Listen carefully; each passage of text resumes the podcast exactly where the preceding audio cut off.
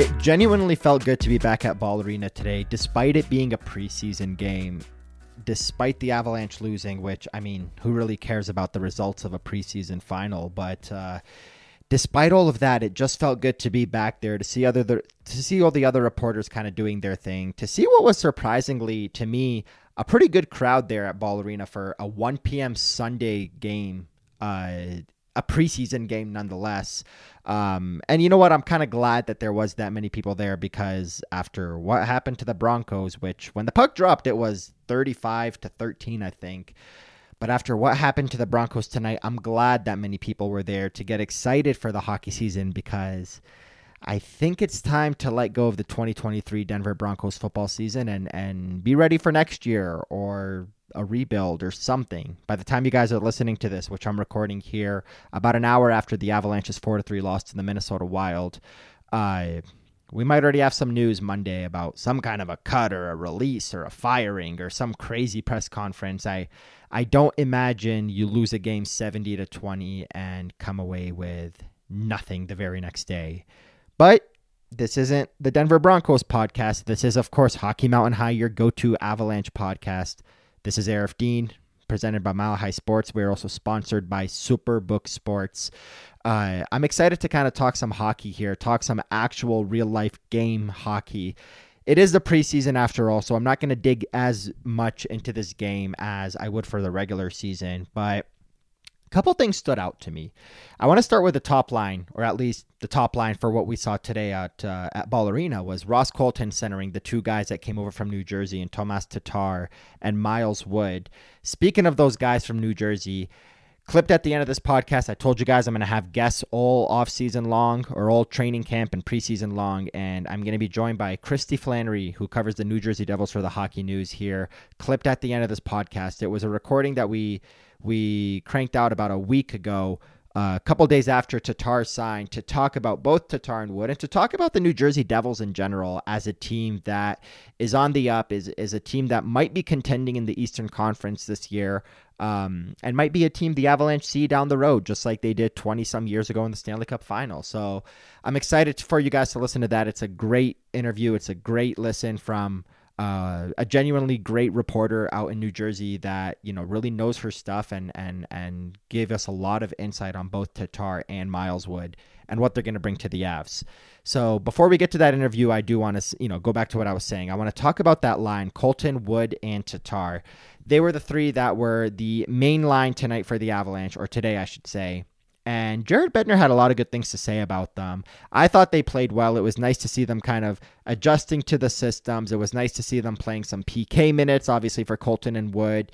And it was nice to see Miles Wood kind of give us the full Miles Wood effect.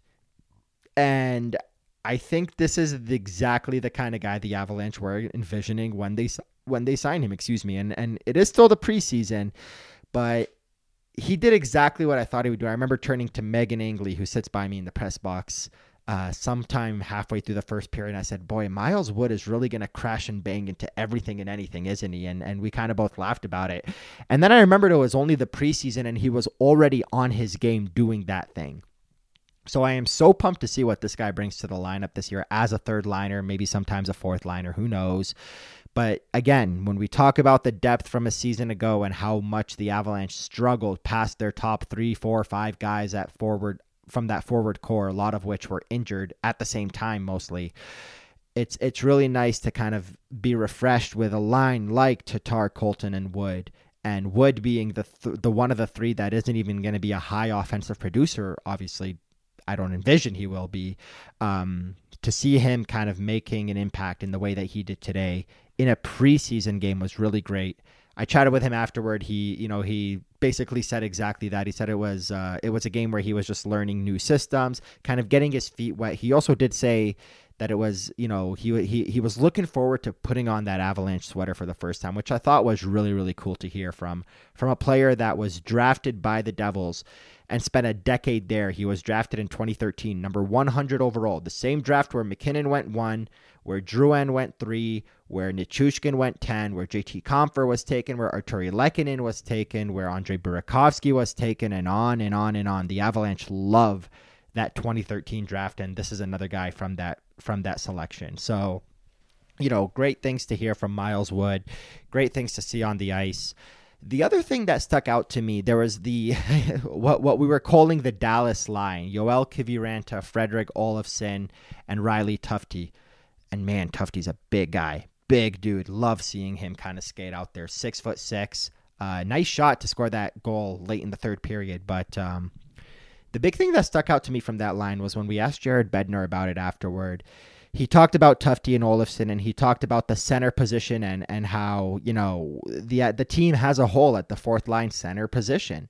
And it sounded like they were really letting these guys get an opportunity to see if one of them can step up into that role. Now, what stuck out to me most about it is between Olofsson and Tufte and just kind of this revolving door of forwards that we're we've talked a lot about.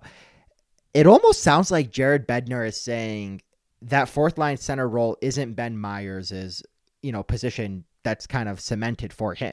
It almost sounds like like Evan Rawal joked today when uh, when Bednar finished speaking. He said it almost sounds like Jared is saying this is this is a hole and a position in the lineup that's available to everybody and anybody but Ben Meyers. And obviously, it's just a joke, but it just kind of goes to show that, you know, one of my predictions this season heading into the year was uh, Ben Meyers is going to be the undisputed fourth line center. He's going to be the undisputed top uh, and undisputed top 12 forward on this team and somebody that every time he's healthy and ready to go he will play he will not be a healthy scratch. What we're seeing from riley tufte what we're seeing from fredrik olofsson who is a player that the avalanche really do hold in high regard as a depth forward. And obviously uh, also you have uh, yoel kiviranta who's there on the pto you're seeing guys that are challenging ben meyers and you're seeing guys that are getting opportunity at center to take over that fourth line role alongside both Andrew Cogliano and Logan O'Connor on the other wing. Uh, obviously, Logan, or sorry, not Co- oh, Logan, but uh, Cogliano himself has played center. So if it's Kiviranta that really sticks out, and you just can't healthy scratch him, and you give him a contract, then maybe Cogliano's playing center with Kivi and with O'Connor. So it just kind of sounds like, from what I heard from Jared and and, and what he talked about post game today, the position at fourth line center is not Ben Meyers is for sure. It's it's more of a I mean and, and it was never going to be his for sure. He hasn't done anything to completely come into training camp and and say that he's earned a roster spot. But it sounds like there's a lot more competition and Jared is embracing the competition and and uh, inspiring competition a lot more than I thought he would for that role. So that was the other thing that stood out to me. I also thought Justus Annunen, who let in one goal on 18 shots, looked pretty solid. He looks a lot bigger and kind of filled out his frame a little bit more. And it is, after all, a preseason game against the Minnesota Wild team that looks like a shell of the team that will play in the regular season. But uh, good things uh, from Annunen. Arvid Holm struggled a little bit. The Avalanche. Uh, you know, they took a lot of late penalties, and Arvid was in goal for uh, three of the four goals as the Avs lost 4 3, obviously. But uh, it was nice to see Annunen start the game, play the first 30, 32 minutes, I believe it is. And obviously, since it is a preseason, you know, they often go with the, the, the split duties and goal, 30 minutes for each guy. First whistle after the 30 minute mark, you bring in the backup goalie. So it was nice to see Annunen do what he did today. Um, but yeah, those are my big takeaways. Uh, I think from here, I uh, do want to mention that uh, Nathan MacKinnon, obviously, over the weekend, uh, you know, he flew out to Halifax. He had his jersey number 22 retired by the Halifax Mooseheads. And then he flew back in and at the end of training camp's practice on Saturday, he jumped in wearing one of those green sweaters that's been kind of reserved for the AHL fringe guys that are pretty much not expected to play NHL minutes at all this season. Uh, and he came in and he played with a couple of those guys on a line and it was just really cool to see that this is a guy that's just always hungry to be on the ice, always hungry to to to, to skate with his teammates, despite him, you know, having just flew in from where uh, where he was in Halifax for the jersey retirement night. So, congratulations to Halifax's number twenty two, Nathan MacKinnon. Um, who obviously wears number 29. I remember when he was drafted, number 22 was taken by Matt Hunwick. So he had to kind of shift to 29, and it's become a legendary number for him for the Avalanche. So, uh, shout out to Nathan MacKinnon. I also want to mention and shout out Jussi Parkkila, who received uh, a contract extension as the Avalanche's goaltending coach.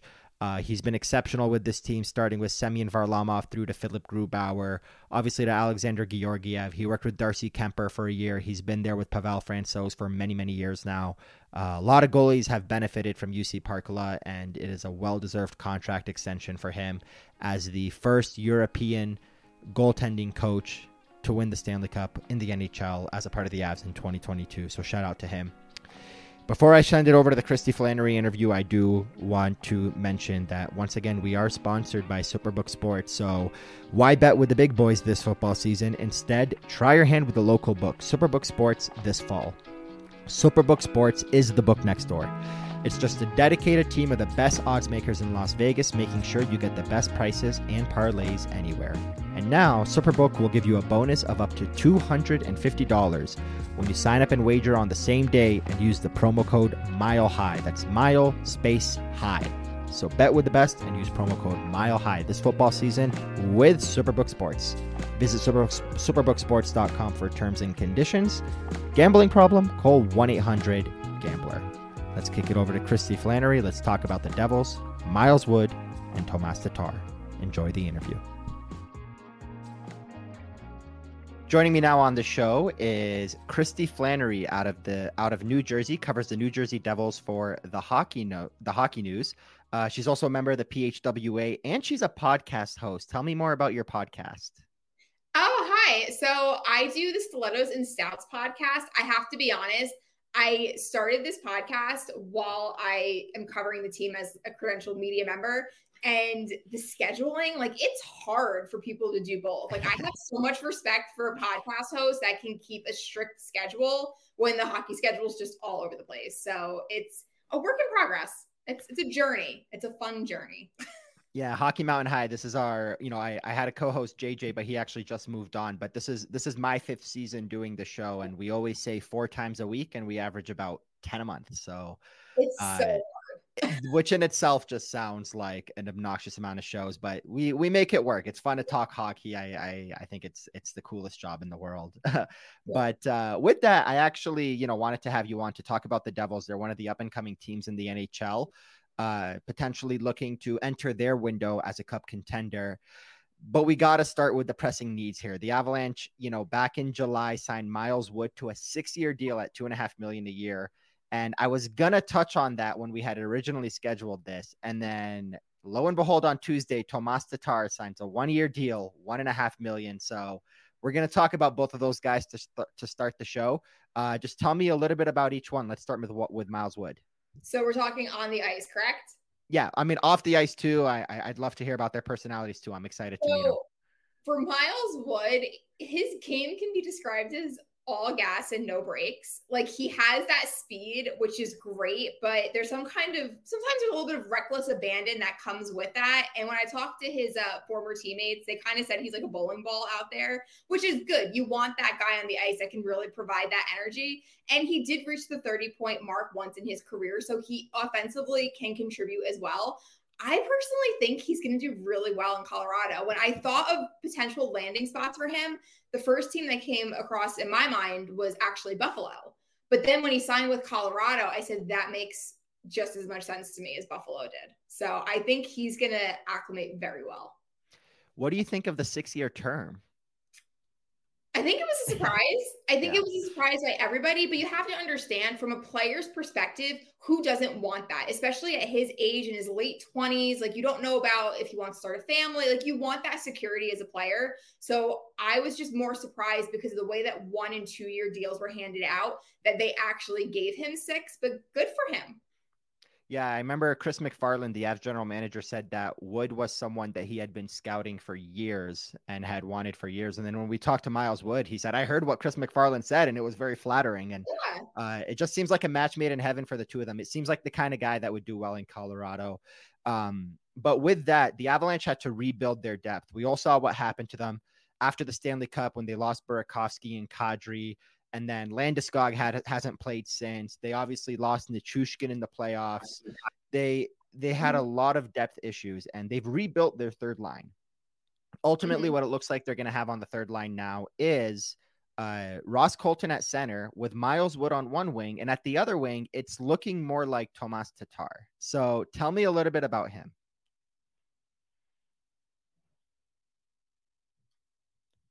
I think I lost your audio. Don't worry, I, I can edit this out, but I definitely don't hear you.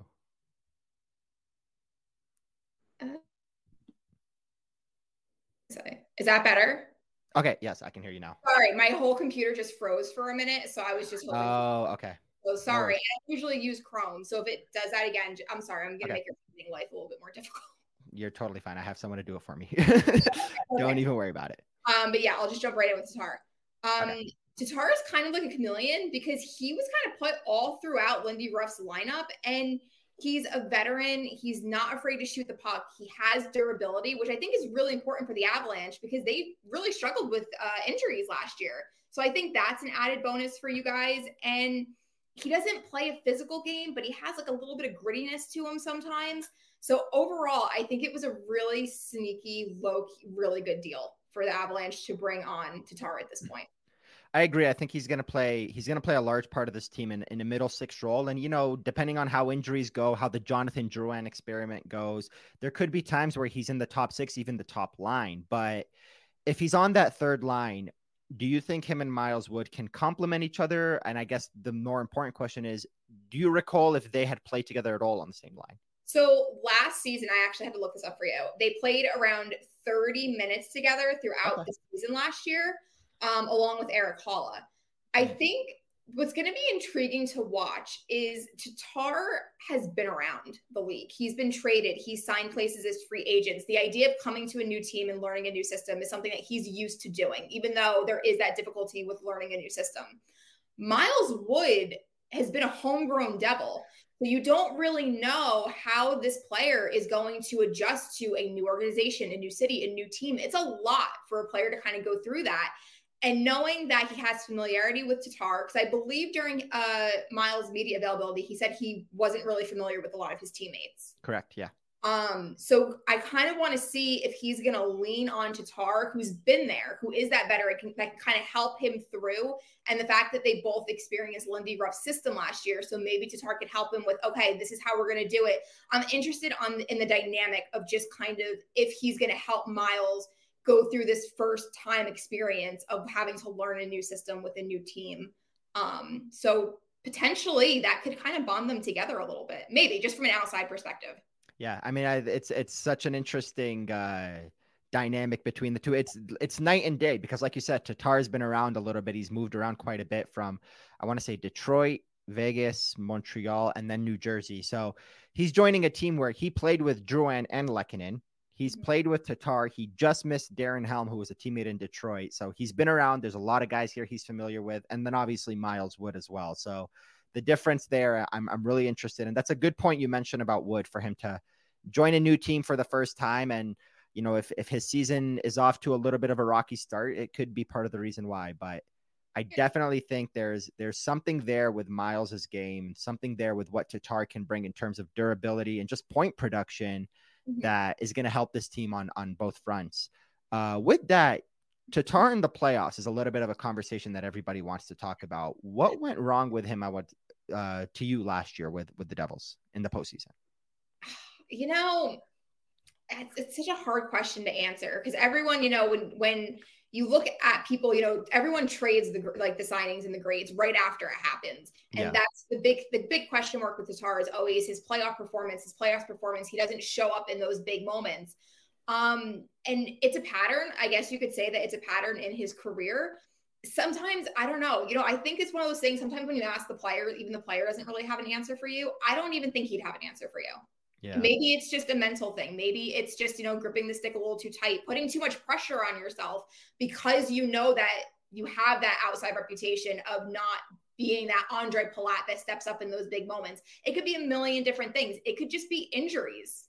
You know, the fact that he played as many games as he did in the regular season, maybe he's more banged up than people actually, you know, think you can go back and forth, I mean, for hours trying to debate, right? What's wrong with, you know, why certain players do so well in certain situations. Um, so that would be interesting because I would assume Colorado is going to make the playoffs this year. So it'll be interesting to see how he can do with new line mates, new environment, and see if that maybe can you know, get him going a little bit. Yeah, he had the one year in Detroit. They went to seven games against Tampa Bay. He had three goals and an assist in that series. And, mm-hmm. you know, I, I always wonder if the Red Wings had won game seven if he would have built on that, had a good second round, whether the Wings lost or or, or advanced out of that round, if if he had one good playoff on his resume, if that would change, like you said, the mental aspect of knowing there's that reputation that I've built. So, uh, really interested to see how it goes there. But moving on from the guys that are joining the Avalanche, obviously, I did want to talk about the Devils because, like I said in the beginning of the show, this is a team that's projected to be one of the contenders entering their window. Avalanche fans will always have a connection to New Jersey, uh, not just because of 2001 playing in the Cup final, but because over three years, there were two drafts where the Avalanche were the team with the best odds to get the number one pick. Both years they fell to four, and lo and behold, both years the Devils took number one. Yeah. One of them was Nico Hischier. The Avs ended up with Cale Makar. I think they're fine there. They're good. The other one is Jack Hughes going number one. The Avalanche ended up with Bowen Byram. Wonderful player, but I often think of what would have been had the Avalanche had Jack Hughes. Would they have won a cup? Would they have traded for Kadri? It's mm-hmm. just fun to always have that connection. But tell me about the Devils. Last year, they really broke out. Is this team to you a legitimate contender and why? You know, it's it's so hard when you say a legitimate contender because when I think that, I think this is a team that has a chance to win the Stanley Cup. And Uh, Jesper Bratt actually did an interview on 32 Thoughts, the podcast, and he was reflecting on last year's playoffs. And he made it a point to say that they got so far in getting, you know, surprising everybody, making it to the second round. But he goes, but we're still so far away because you still have to win that second round, that third, you know, there's so much more to be done. And could they win? Yeah. I mean, look what Florida did this year. Florida surprised everybody. I, in our media room, I was telling people before the playoffs start, I said, watch the Florida Panthers. I'm like, they're going to eliminate Boston Bruins. And I was the only one that had that prediction. So you never know what can happen. Goaltender gets hot, team gets hot at the right time. For the Devils, they're built for long term success. That's right now where I see them. They're built to be competitive for a long time. This isn't a team where this is like their one year to do it. So I, I'm hesitant to say that they are a contender to win the Stanley Cup this year but they are in the conversation to be competitive to fight for to go further in the playoffs than they did last year, if that makes sense. We just saw a season where Adin Hill won the Stanley Cup. The year before that, Darcy Kuemper won a Stanley Cup. Do you think their goaltending is enough with Vitek Vanecek kind of riding the running the show? To be honest, I was of the opinion right from the end of the season when everyone was on the Connor Hellebuyck train. I was of the opinion to just run it back with Akira and because I think yes, a lot of Akira. people, a lot of people looked at Vitek's playoff performance and they kind of neglected what he was able to do in the regular season. And people are almost giving Akira a free pass because that was his first playoff experience. But for Vitek, he only had not even five playoff games of experience under his belt before this season as well. So they were both just very new to that whole experience. Um, I'm actually good with the goaltenders. I think time will tell. The only question I personally had wasn't who the starter was going to be or if the starter was going to be good enough. It was whether the organization had the goaltending depth to survive an 82 game schedule. Because we see most teams are going through three to five goaltenders a season now. And then after I published that, then Fitzgerald signed Keith Kinkaid as another option uh, for the depth. But I would at least definitely, if you have to re like revisit the goaltending conversation, do it for the trade deadline. I'm not really that worried going into the season, to be honest. They lost Damon Severson to as a UFA. while they traded him to Columbus right before the UFA period. They, I believe, they added it was Colin Miller. They also added Cal Foote. They also have Nolan Foote. So the Foote brothers from Denver are now back together again after playing in Tampa together or being in that organization together. But in terms of their defense, they, like I said, they lose Severson, they add Colin Miller, but you're looking at big steps from uh, Simon uh, Nemec and uh, who's the other young one? Oh, Luke, Luke Hughes, Michigan. I, am a Wolverine. I love Luke Hughes. Um, do you think their defense is good enough? Is it better than a year ago? I'm hesitant to say it's better than a year ago because when you looked at Ryan Graves, who I know you're very familiar with. Oh, yes, and Ryan Graves. Graves was very, his performance in the first half versus after his injury were very different, but Graves did a lot of really great things to start last season. Damon was a player who was unfortunately like the whipping boy of New Jersey, but he did a lot of low key things that made an impact in a game. Um, so I'm not going to say that the defense is better. I think a lot of it is going to depend on Luke and kind of how Luke handles his first real rookie season because he's expected and projected to take over Graves' spot and be a top four defenseman. And that's a lot of pressure for a kid that just finished, you know, just came out of college. So I think a lot of it is going to depend on that. We all know goaltenders take longer to develop. There's errors that come with that development. And I think for that reason alone, you're really not going to see Nemec that much this year. He might make his NHL debut, but he, I think they're going to keep him in the American Hockey League to just further develop him. There's no real reason to rush him. And you're also going to have Kevin Bahl, who's a young defenseman who is going to potentially see more minutes and more games than he has in his entire career. So I think there's a lot of question marks just to see how young players develop. I still think it's a stable defense. I think they're going to be able to hold their own, but there's two major X factors on the blue line right now. Yeah, Kevin Bahl's a behemoth. Part of that Taylor Hall trade. I think they did pretty well there. I think the first rounder ended up being Dawson Mercer. Dawson so, Mercer. And yeah. they I think Siegenthaler is also attached. Oh wow. Okay. So yeah, that, this is why you can't grade the trade when it happens, guys. This is why you need to give it some, let it yeah. let it marinate for a little bit. I'll never forget when when he got traded out of New Jersey. The the Devils were in Denver, and Taylor Hall was a last minute healthy scratch, and uh, he ended up being a healthy scratch the next night, and then he got traded to Arizona in that deal for these guys. And uh, there was a lot of rumors of him coming to Denver. I wonder what the Avalanche could have given up there. Um, yeah, it would have been it would have been fascinating to see what what would happen there. But I think they did pretty well. Uh, obviously, it's a well built team. They have a lot of young guys. I love the the recent additions of Andre Palat and uh, uh, Dougie Hamilton and uh, even uh, the guy from San Jose. Why is his name Timo. Timo, Timo Meier. Yeah, sorry. Like just they've added great players around their young core, and uh, I'm excited to see it. I, I love when the Devils are good at hockey because when I was growing up, it was the Devils, it was the Red Wings, it was the Avalanche, it was the Dallas Stars, and outside of Detroit, a lot of those teams are good again. So it's it's it's fun yeah. to kind of watch it. But it's uh, to see the the cycle and see kind of you know yeah. the teams that had that dynasty kind of go into their rebuild. It's just fun to see different teams and what they're capable of doing. Yeah. Uh, with that, I kind of just want to get. I, I, like to do this with reporters of other teams because it gives it gives listeners, fans, even myself, an outside view. What is your opinion of the Avalanche? The team that won the Stanley Cup lost a bunch of guys and then had the summer they just did, where they added a whole bunch of new faces. Yeah, and this is coming from somebody who doesn't obviously study the Avalanche like I do. Yeah, yeah, yeah. I just love the outside views. I think that they're still a contender. I think they're still a really good team, and if I'm being completely honest, I had Mikko Rantanen in my like top three in my Hart voting. Oh, nice. Okay. Here because of what he was able to do to keep that team afloat during those injuries. And I think adding the depth that they did, again, I'm not going to say they're going to start off, you know, flying because there is that adjustment period for all players, but I think that this is a really dynamic team. And I think they're a really fun team. I mean, you have Cale Makar. Yeah. yeah. You have Cale Makar, you have Nathan MacKinnon, you have Mikko Rantanen. It's the you're, list you're goes contend, yeah. on and on and on. So I think they're a really fun team. I always enjoy when they come to New Jersey. They're one of the ones that I kind of circle on the calendar. Awesome. Well, with that, we're going to close it out here. I, I really do appreciate you taking the time to do this. Hopefully, I'll meet you if I, if I can, you know, get onto that trip to New Jersey this year. I'll, I'll meet you somewhere on the road. But uh, uh, thanks again for doing this. It gives us a nice view of the Devils heading into this upcoming season. And uh, with that, we'll put an end to the segment.